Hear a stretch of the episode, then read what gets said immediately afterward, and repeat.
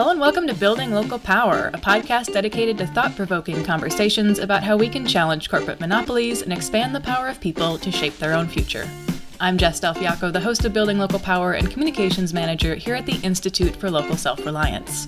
For 45 years, ILSR has worked to build thriving, equitable communities where power, wealth, and accountability remain in local hands. For today's episode, we have an interview with two women who are helping to lead a very cool project to connect a neighborhood in the Bay Area of California to internet access. But first, I'm here with Christopher Mitchell, who's the director of ILSR's Community Broadband Initiative, to give us a little context for their story. So, Chris, could you give us a very brief overview of the project I feel duty bound to actually start instead by commenting on the visualization I had in my head as you were reading the intro of ILSR being like a person throwing pottery and shaping their future. So I just wanted I wanted to it's give not exactly what we're going for there. this this Wi-Fi mesh network is is very interesting. It's very inspiring. It's a reminder of the fact that we should all take charge. We should we should take responsibility, take action, and even if we're not clear on how to do it, stepping up can really get other people excited about stepping up as well. They're not going into people's homes and giving them routers and running fiber. This is outside, right, on the street, although it reaches into apartment buildings, people's individual homes, right? The Wi Fi. Yes, for people who may live just off of the street, they may have a signal that's strong enough to get into their homes. I think a lot of people will probably be using it outside. It's easier to do that in California than Minnesota, depending on the season.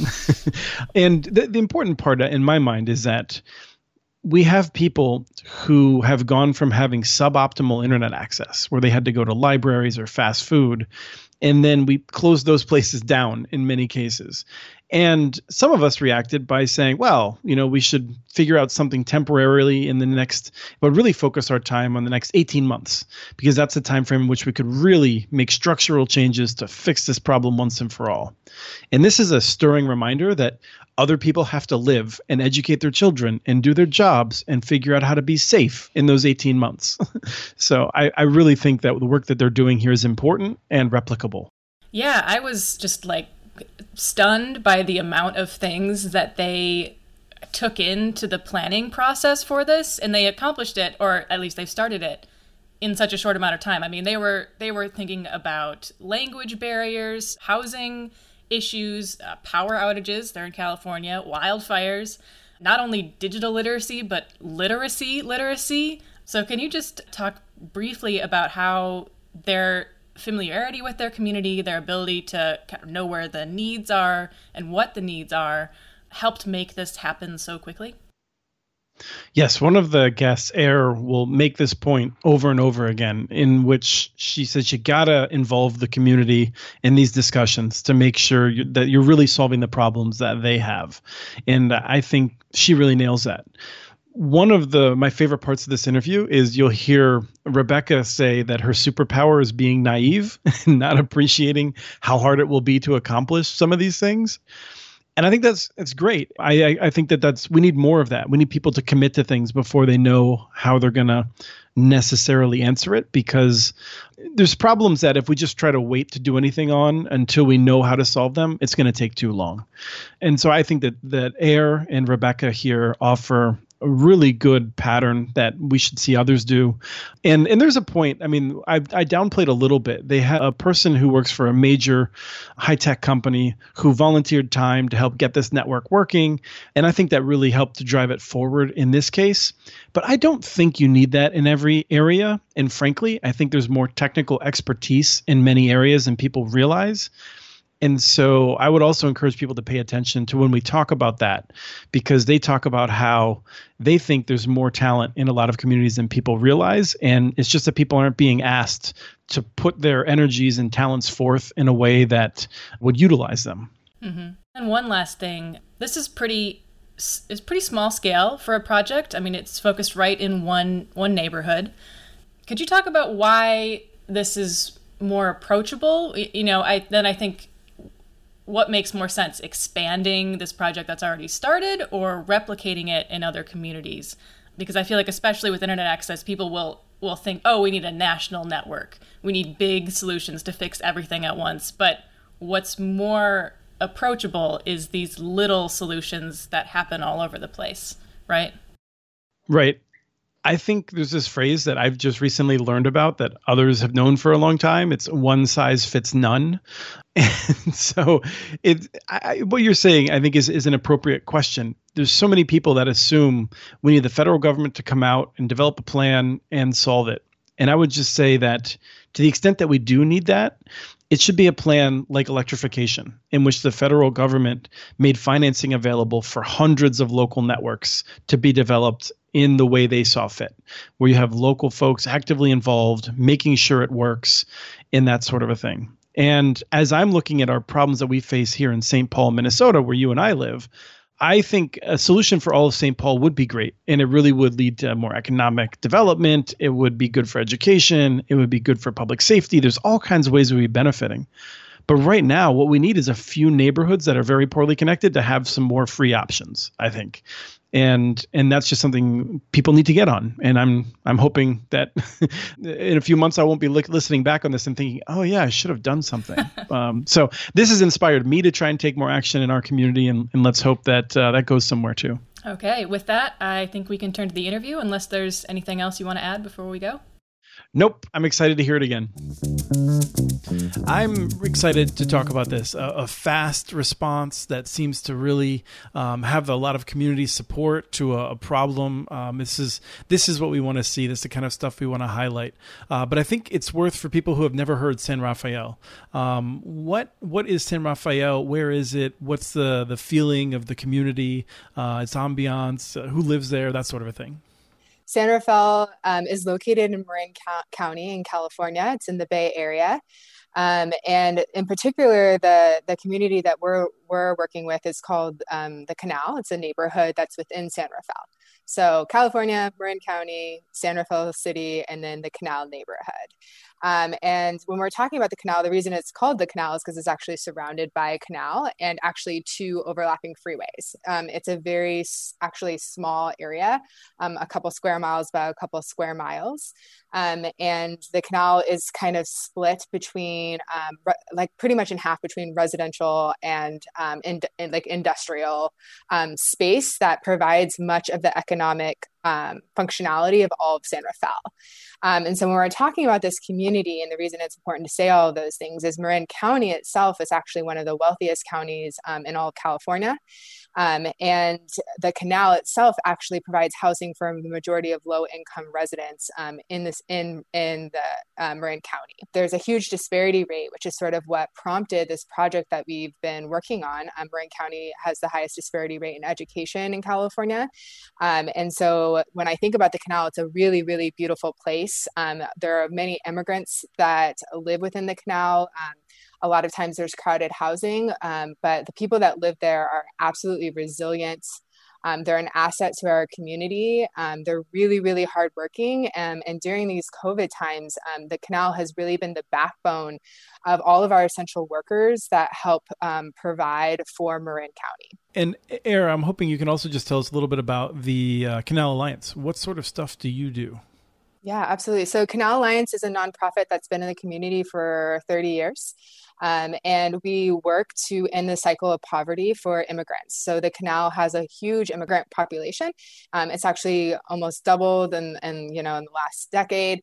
Um, and so we mainly work with the Latinx community, um, but we work um, to help them and eliminate poverty through a variety of things. We have an immigration legal services department, a social services department, an education department, a workforce department. Um, and so we really are a central place for everyone to be able to gather and to be able to advocate and develop policy around community needs for immigrants within our community. Now, Rebecca, if I if I understand correctly, you didn't know Air perhaps a year ago. Um, it seems like um, this is something you've you've met in, in dealing with this challenge. So, can you just walk us back to um, what you would put at the beginning of this story behind the wireless project that we're going to be talking about?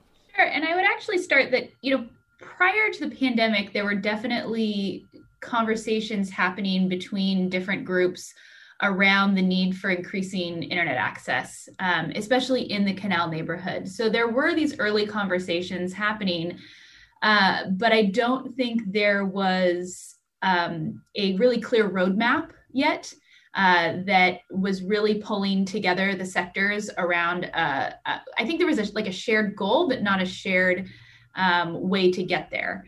Uh, and so when the shelter and home order though went into place and schools moved online, it really like kicked us into gear. I think even though we had started having the conversations, we didn't have a plan in place by any means.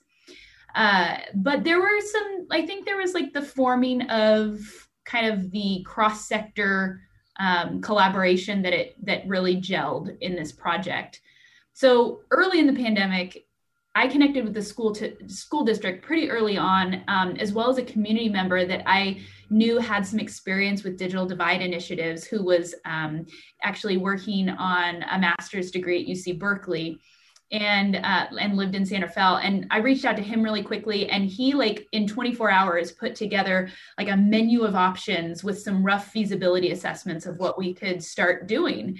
And the schools and I, we really just started like it was like okay, let's try everything. It was like throw the spaghetti at the wall um, strategy. And so we started buying up hotspots. They were very quickly going on to back order and things. So we were, you know, we'd find out if we could buy hotspots and we'd just like make a big order. um, we we uh, also started to do promotion of things like um, a lot of the companies were putting opening up their hotspots and uh, we wanted to promote the low cost home internet options and also working with families to kind of streamline that process as well because we were hearing early on that there was some um, barriers to uh, families getting signed up so we worked with them. Um, but you know one thing that was challenging to some of this some of these programs with they were all kind of like opt-in programs and those innately have barriers with them. Uh, and so in addition to things like backlogs and shipping delays so there was still just a lot of gaps that existed uh, and then a community, another community member reached out to me um, and suggested building a mesh Wi-Fi network. I had never done that before, uh, but he said he had some experience with that and could draw up some conceptual designs um, just as a volunteer. That his company was actually paying him to volunteer in his own community during COVID uh, and that he could give up to 10 uh, days of, um, of time, which I think has turned into a lot more than that um, but we also did some asset mapping. I got my data analyst on the project, and um, we started to do some asset mapping of the community and put together an initial design concept. And then I reached out to the county, and I mean, it just really snowballed from there because I, I don't even feel like I finished my sentence before the county just was completely on board, uh, which was huge for us because we really didn't have any funds identified at all. Uh, and so then we connected with Canal Alliance. Um, and really quickly, we had a great team of people between government, schools, nonprofit, and what I think was amazing is community volunteers. Uh, and so we really had this great team of people um, and that you know as i look back um, as to you know where we were then and where we are now and i think the reason we've come so far is because we just had this like amazing great group of people that came together aligned around this project Aaron, do you want to you want to add anything on to that? I'm curious. Just my memory of it is getting a call from Rebecca and her pitching me this idea of putting you know, boosters on buildings and things on streetlights and me being like, this is really crazy. Maybe it could work, you know, um, and her being like, do you guys have any buildings? And, uh, you know, one of the things Canal Alliance, we, um, we actually have low income housing. Um, so we actually do have buildings that are in the canal and we're like, you could put them on our buildings, you know, and, um, you know, just this really, I think what I would say is um, the digital divide for us, um, for Canal Alliance, we've been fighting this for decades. This isn't a new a new thing for us. For, our, for a lot of our families, um, that isolation that um, happens when you don't have access to information and knowledge um, has been happening for a really long time, and COVID just exasperated it. Um, and honestly, it's um, it's a, made it a, a, much larger community issue, even outside of the canal, because what we're seeing with COVID is how interconnected everyone is. And if you don't have access to go online to make a doctor's appointment, to help your kids get into school, um, to know where testing is, and then you're an essential worker that's going into um, to work at Target or wherever it is that you work, um, and you're coming in interaction with the rest of the community, we're actually all way more interlinked than we think. And I think that that's part of what's really driven this project forward um, is that we need to understand that we're only as strong, um, you know, as the weakest person in our community. And so I think that that has really helped um, promote this project. The things that you just described, I feel like are relevant for any community uh, in terms of those challenges. But I feel like you actually even have more challenges because most communities, at least here in Minnesota and most of the country, don't have to worry about PG&E deciding to shut off our electricity for days at a time. and, and I just, I, one of the things that really struck me was how this was an issue before COVID where um, you know people would um, the wealthier folks in the county could leave and go to a place that had electricity, but but you had a real challenge for getting information to people with no electricity, and I think it's just worth re- revisiting that for a second. I, you know, we had a PSP event even prior to COVID where that really did happen, and you know, Canal Alliance we have people putting messages up like handwritten getting out on the street and you add covid on another layer of that where you can't actually put boots on the ground in the same way of it being safe. And so i think that that's exactly spot on like how do we continue to get knowledge out during these times um, so that we can help one another? Last October, uh, we had a an event that I think you're referencing to, which PG&E proactively shut off power in um, more than Marin County, but Marin County went particularly dark. Uh, we were probably one of the, I think we had the most, some of the most power shut off um, in the North Bay.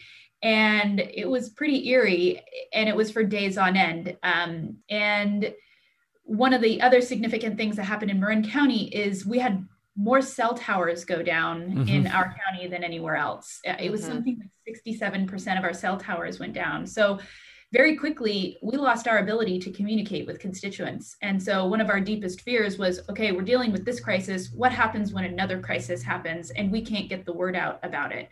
And so yeah, in during that time we were actually we were creating um, mess every day we would create like an emergency update and we would go out to community centers and other areas and tape these up on the walls of buildings um, it was it was pretty frustrating uh, to to try to get critical information out during this time and so we are now in a uh, a time of um, it's we have a new thing called rolling blackouts. so this, these are a little different from the proactive power shutdowns. These are having to do with kind of the heat waves rather than worried about fire danger. So we're getting uh, a lot of uh, experience with emergencies these days. Um, and so one of the things that we've been talking about with the network that we're setting up in the canal neighborhood is which which of our assets are potentially going to be powered by generators during this time. Mm-hmm. And so we're putting some root access points on things like pump stations and community centers that we will be able to power during these shutdowns. And so while we may not be able to keep the entire network up during a power outage, we think we can create and message which areas of the network will stay up. So you might not be able to get it right on your block, but you might be able to get it um, at a, you know, if you go near to the pump station or near to the community center. Yeah, that's the kind of information that the community will be able to share amongst themselves. You know, um, ask ask Tommy; he always knows where the internet works. Um, and one other question I just I had about that air when you're talking about we'll just throw them on the side of buildings. I feel like a lot of people are like, yeah, I have a drill, I could do that, but you need to put electricity there, and that's more tricky. And I'm I'm just curious how you dealt with those sorts of things. We put most of our equipment on streetlights. Uh, mm-hmm. Uh, so that's where most of the wireless access points are. So we worked out a, early on. We worked out an agreement um, to install these on the streetlights and then we have the root access points that are going in some of the buildings. Uh, and so we're working, those are the buildings that are owned by Canal Alliance. So we're working with them on that installation. Uh, and then we're working with the power and everything on the pump station. So we've kind of mapped that out. But yeah, definitely the power. We couldn't early on when we totally didn't know what we were doing. We were like, let's put them on. I mean, it was probably me. Like, let's put them on bus shelters. Put them in trees. um, but yeah, we we quickly learned what we were doing, um, and and and there were people far more technical than I was uh, on the team, ready to correct my ideas. Uh, but yeah, so we've we've worked it out. We're using a lot of street lights, um, and then but even with that, it gets complicated. Who owns some of the street poles? Are owned by the city, some aren't. So it's been it's been a puzzle to say the least. We've also had um, some line of sight issues that we've had to resolve. So had to get out there and do a little tree trimming um, and and a lot of site visits. Um, you know, you're looking at Google Maps and you think something could work, and then you get out there and you're like, nope. mm-hmm. And the, did a lot of the money come from the county then to be able to do this work? So the county has made a, a, significant contribution. And then a county supervisor, Dennis Rodoni, was uh, just incredible at fundraising. So he reached out to a lot of other philanthropic um, arms to get um, some big checks. Uh, and so we're, we're incredibly grateful for the funds that have come in. The Marin Community Foundation uh, donated a sizable uh, amount, and then Mark Pincus donated another big check.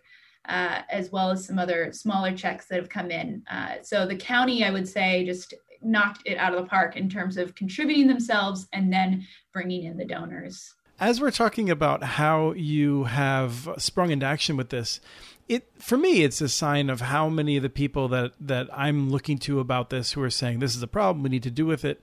And even my own reaction in some ways is like all right well let's figure out how to deal with this over the next 18 months. You know let's let's think about some manageable chunk of time.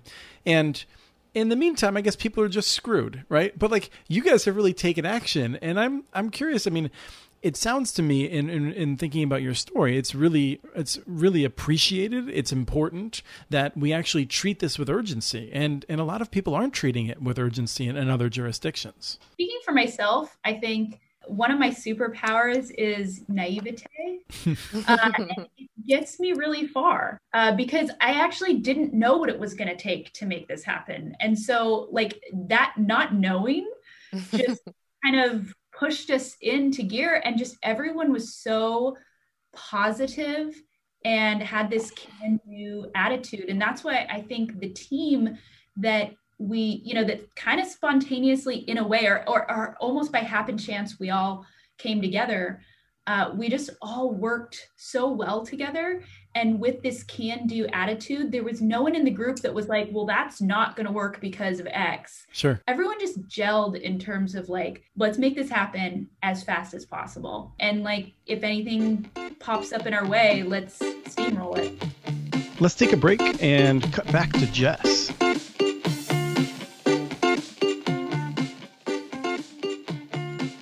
Thank you for tuning into this episode of Building Local Power.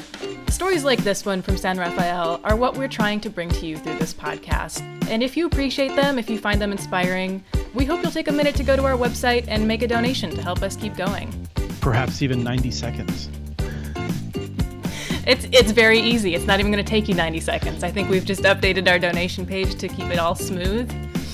Fine, Jess. You're just faster than I am, and that's okay. But your support really does make this podcast possible, and it supports the research and resources that we do through all of our initiatives. Help us continue telling stories like this and help us return power to local communities by going to ilsr.org/donate. And now let's get back to Chris's conversation with Rebecca and Air. Air, I'm curious also. I mean, how do you feel about that? The urgency, and do you see in other in other areas that uh, people aren't getting this? They're just sort of waiting on it. Yeah, I mean, I think there's a combination of both. One of the things that's been wonderful about this project is, you know, we've been living with deep inequities um, in the canal for a very long time.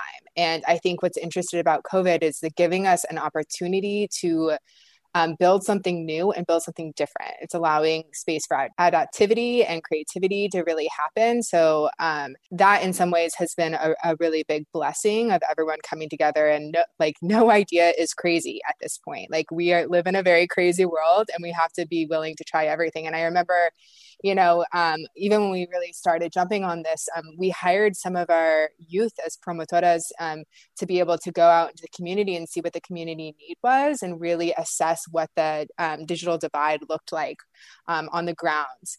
And, you know, those youth looked at me and said, you know, they're like, Air, is this really going to happen? Can we do this? And so I think part of that too is like, how do we look at new, fresh ideas? How do we see um, our youth as being just as wise as our elders, right? All of these different things. Um, and that's kind of what has um, been able to drive forward this project but i do think that of course there are still people that are going to be left behind. This is this is a step towards the right direction right? This is the first step that we're really taking um, and making it happen pretty quickly. But this is not completely um, resolving the digital divide and I, I, think that's really important to make clear.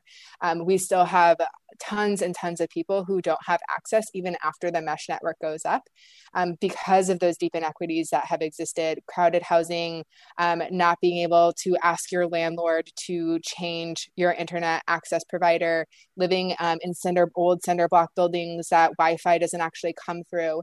Um, there's a lot of holes and gaps that we're still seeing on the ground, and so this is a really great, great first step, and we have to continue to take action and continue to move forward. Um, because I really think at this point in time, especially um, during a pandemic, information is now an essential utility. It's like having water and food, um, it's a human right. Um, and so, if we don't continue to move forward in this way, we're really doing harm to our entire community, not just the people that um, you know we might consider to be lower income, et cetera. Um, it really does harm everybody that lives around us. And so, yes, this is a step um, in, the, in the right direction, and we're looking forward to continuing the process.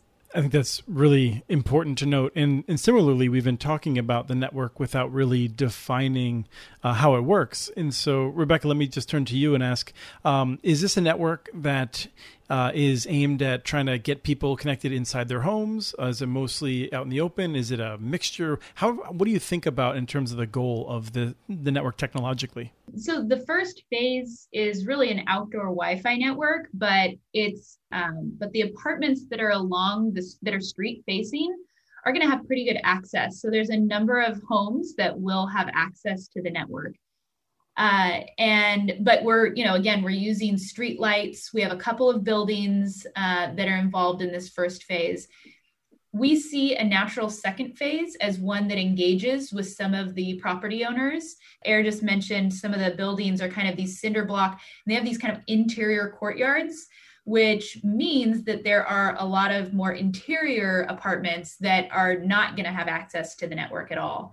And so the second phase uh, that we want to quickly move into is working closely with those property owners or those property managers and seeing how far we can extend that network into those courtyards to reach those other apartment buildings. This is a Wi-Fi network. It does not replace, you know, good solid wired internet connections in homes. That's also the next work you know speaking to air's point like this is just the beginning uh, and we really want to work towards those. I see both of those efforts being really key uh, even if we were to reach the goal of getting every apartment connected to wired internet uh, in that in that uh, neighborhood i still think this w- wi-fi network adds a lot of value. If you think about your cell phone bill and the cost of data, if you are walking outside and you're able to tap into a free Wi Fi network and not your data plan, you're going to have a much lower cell phone bill. So I see these two things as being both really important goals. Uh, but the the network that we are doing right now, again, it was the thing that we thought we could do the fastest. Um, and so, yeah, it's, it's predominantly an outdoor Wi Fi network that we're hoping can extend as far into these apartment buildings as we can get them to the point you made before, Rebecca, like during a power outage, which we've had quite a lot, the wired internet at home, although that's the best, and having everyone have digital broadband would actually solve the digital divide. In an emergency of a power outage, those things are also going to go out. So I think this is really thinking about like, how do we have a multi layer, multi tiered approach so that we can make sure that we're building sustainability for the future and not just the issues that we've been having in the past? Right. And to that point, one of the things that we've done um, with the landing page that when people log into the network and they land, you know, the first website they land on, we've curated that with critical emergency information. So we're using that as, and that's going to be our, our mechanism for getting critical information out during a disaster. As soon as people log in, they're going to see the most critical information. So right now, you land on there and it tells you where you can get a free COVID test. Uh, and and critical uh, health information right now. Uh, as soon as we're going to need this in the in a power outage, it's going to have different information. So we're going to use that landing page as a communication vehicle. Are you also surveying people? I think I saw something along those lines to get a sense of how people are using it. We have definitely been surveying people. We actually started this entire project because we really wanted to be able to understand community need by doing surveys. So we knew that there was a digital divide. Um, but part of the problem is, is when people have tried to measure the digital di- divide before, we're using digital technology to measure the digital divide, right? So we're sending surveys out over email or a variety of different tools. Um, and one of the things in particular in the canal is, you know, a lot of people um, who are immigrants don't have access to have their voice be heard. So what we did is we hired promotoras to be able to be on the ground and to go different places so that we could make sure that language wasn't a barrier um, that literacy wasn't a barrier for people and that having internet access wasn't a barrier. So a lot of people that live in the canal, um, many of them speak Spanish, but sometimes Spanish is their second or third language. They might speak um, an indigenous um, Central American language, etc. Um, you know, and so we had that. A lot of them, a lot of people that we work with in our education department are considered SLIFE students, which means they have limited or formal um, education. So they might have only gone to school to like second grade or third grade. Um, so literacy is also an issue.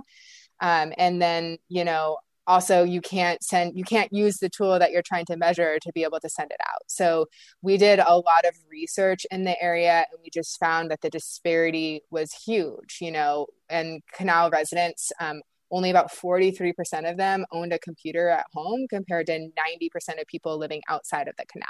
That's a huge difference uh, that talks about digital inequities.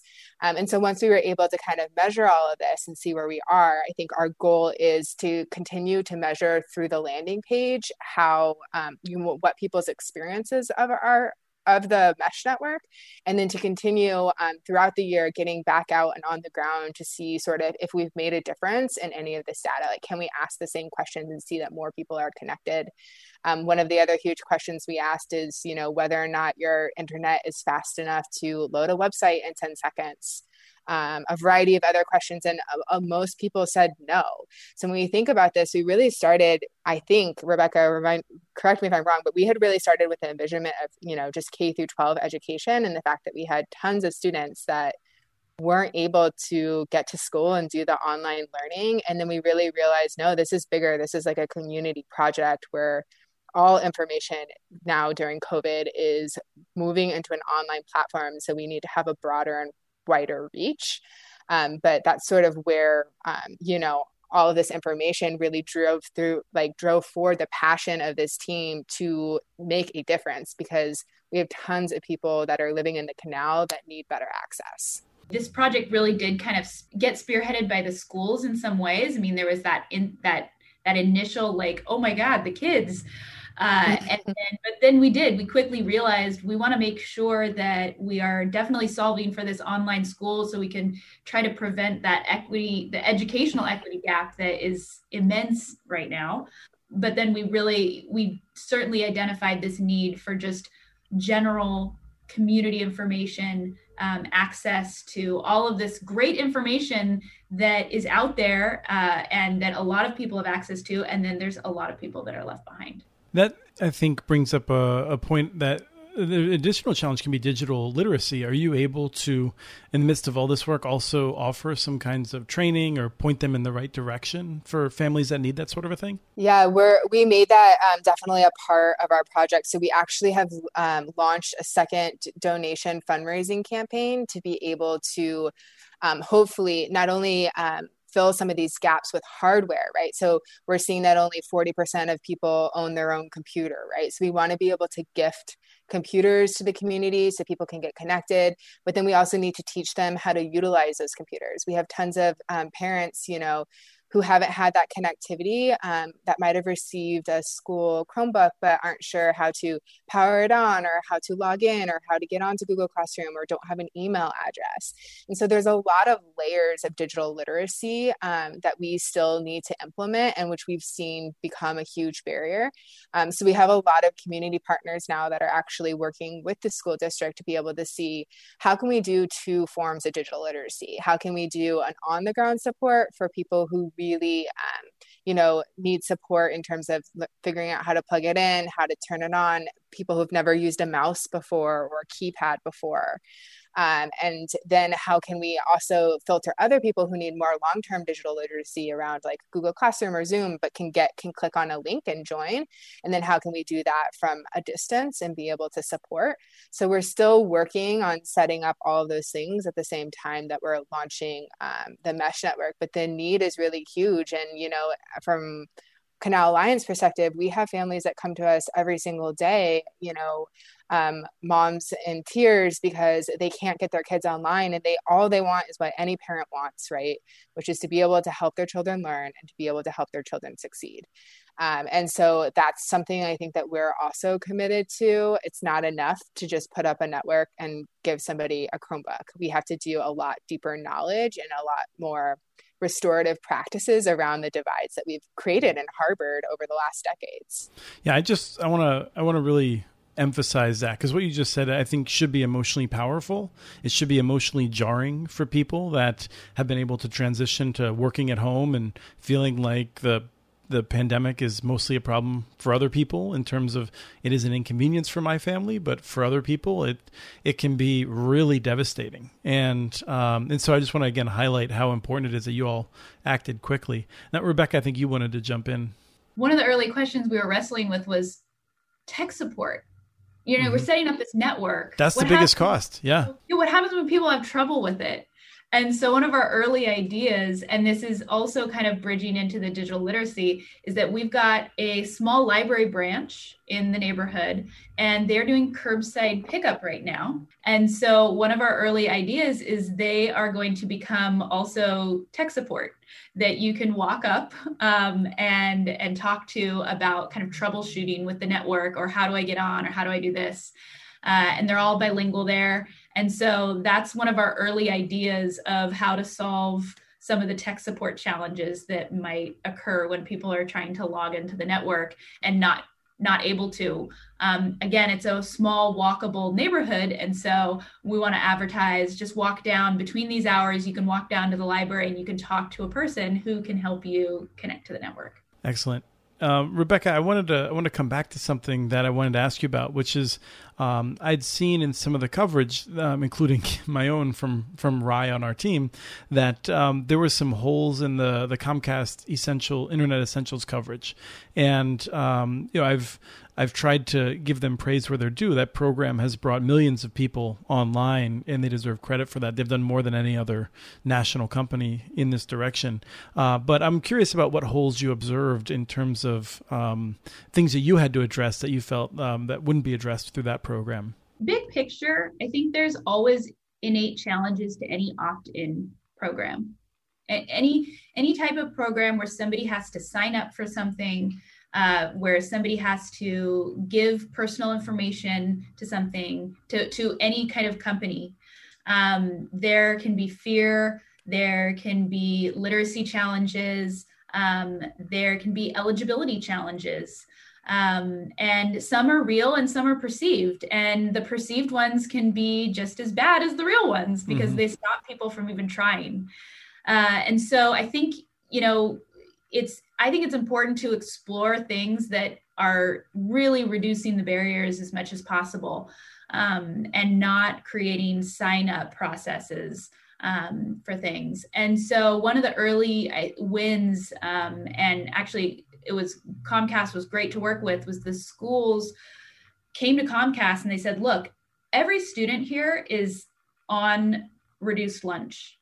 Um, can we streamline the process so that families that go to our school don't have to prove they're eligible. Can they just if they say there's families from this elementary school can they just or the school district can they just be can that eligibility be streamlined? And comcast worked with them on on that. And, and that was i think a really great win um, to kind of streamline those eligibility issues. Um, i think one of the things that we don't have a lot of data on but i'm still exploring um, and and need to do more research on is whether Comcast Internet Essentials is even available in every apartment building. Uh, there are some apartment. There's a lot of dishes um, in the neighborhood, which leads me to believe that Comcast may not even be able to get into some of these apartment buildings. Um, so that that that's something I want to research a little bit further. Uh, so I think, and then I think there's just the again, I kind of alluded to it earlier, but for some immigrant families, putting their name and address on any sort of form, um, there's some fear associated with that. Mm-hmm. And so I think we have there's barriers in a lot of ways to this. I think you know also in thinking about what are our real end goals, if you can there never should be an end. Uh, but what are our bigger goals around this? And in my opinion, it's it's really ensuring that every household there has access to affordable and really high quality internet. It's not enough to me to give people internet. It should be good and usable. And I think that we should be striving for things that are even better than the internet essentials in terms of bandwidth and um, and quality. So I, I, think that it is a it is a really great start and it is a really great program and um, it's connecting a lot of families. But I think inevitably there are there are gaps that need to be addressed. Thank you. And Air, I'm, I'm curious what you can tell us about what we know in terms of how many people are using the network at this point and, and things like that.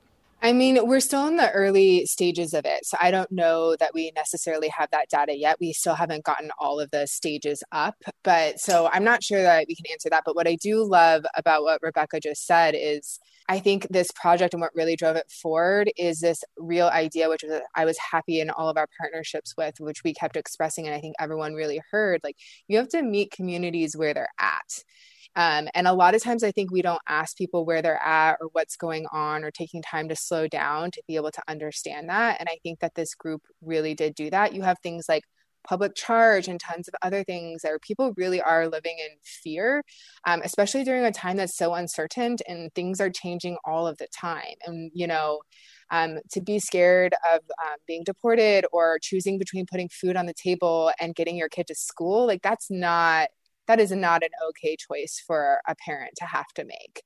Um, and so i just really want to like refocus on that of you know you have to be able to meet the community where they are and be willing to make up come up with things that are innovative um, and asking for people's names and addresses and all of these other things um, pr- produce a lot of a lot of barriers for people that live in our community um, and so I think, you know, this is a, a great first step to actually seeing what the community need is.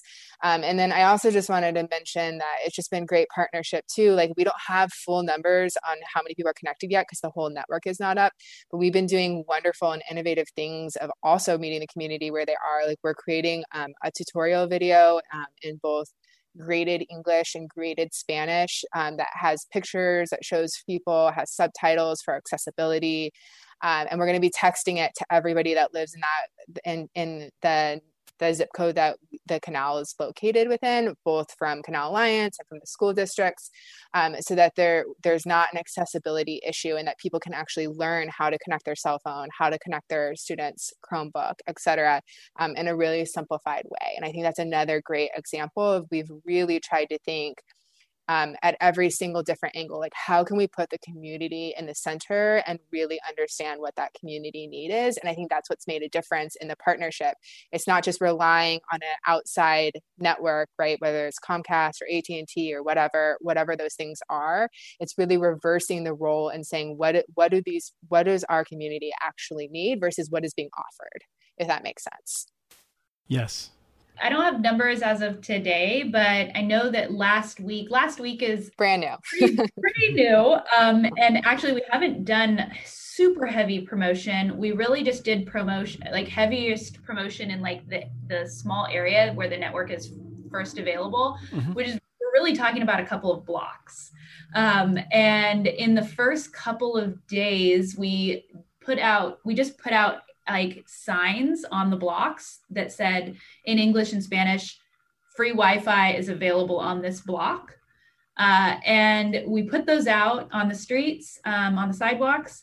And within the first couple of days, we had several hundred unique visitors, which was surprised us um, when we're just talking about a couple of blocks worth uh, of a neighborhood. And so we were we were pretty impressed by those numbers. I don't have the numbers from this week, um, but that was within the first couple of days. Um, it was pretty exciting to see more people logging on and checking it out than we expected.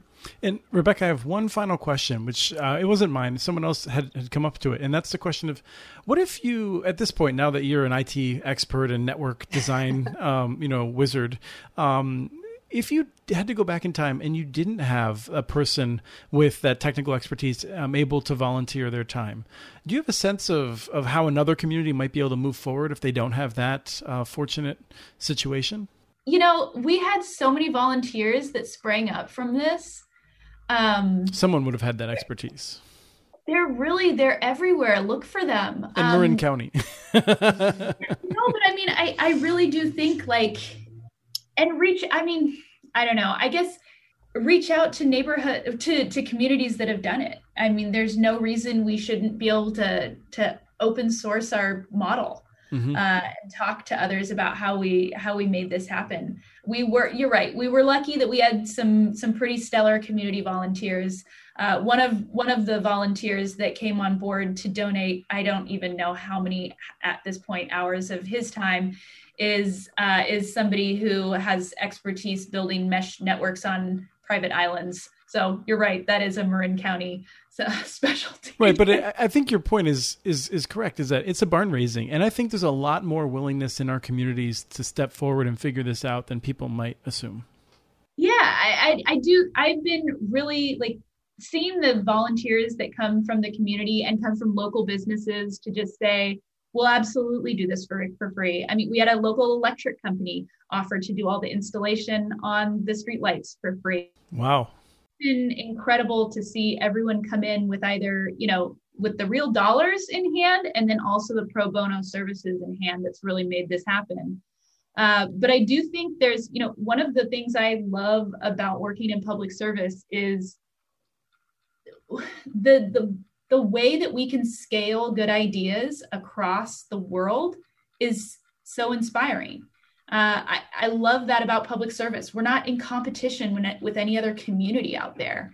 So the more we can open source what we've done and create these playbooks for other communities to learn, the better. And that, you know, that's that's I think why most people are doing this kind of work. Any closing comments there? Yeah, I think just to add on to Rebecca, what Rebecca said, it's, you know, we have other areas in Marin um, that are just as in need as the canal. And we've already been in conversations around, like, you know, what would that look like um, to be able to put it into more places. And I think there's a fine balance between, um, you know, sharing all of that information and still doing what I talked about in terms of like really centering the community and the community needs because what works in the canal might not work in another neighborhood, right? Mm-hmm. There's going to be different issues and different things that come up. So I think um, exactly what Rebecca said. What's great is there's so many people that are willing to share their knowledge, and also we need to make sure that we're really centering the people with um, from whom we say that we're, we're, we're serving or we're you know trying to um, make a difference for. It's really their their opinion and their life um, that is being lived that matters. Um, so I think it's kind of a combination of, of those two things. And so I, I think for on Canal Alliance's perspective, we have felt very blessed to be um, a community member that's been involved in the conversation that's been able to, um, you know, really lead change in the community. Yeah, I absolutely agree that honoring the local expertise, like, you know, that boots on the ground and, and elevating that uh, is so critical to success. Um, and I think that the the power of this project is the people that have made it happen. Uh, and that we've really had such diversity on the team um, from technical expertise to community expertise uh, to fundraising expertise. There's just been all the right people at the table, um, all with the the a can-do positive attitude, um, all with big bigger dreams than might be possible. But you know, it's always good to to reach higher. because if you if you try to reach too low then nothing good ever happens. Right you might you might accidentally succeed. I i've i've studied hundreds of different community approaches. This one is one of the most inspirational um, particularly for this time. And so i just really want to thank you. Um, i want to thank everyone involved with it and i hope that this inspires lots of other people to to build on it. Thank you very much for your time today. Thanks. Thank you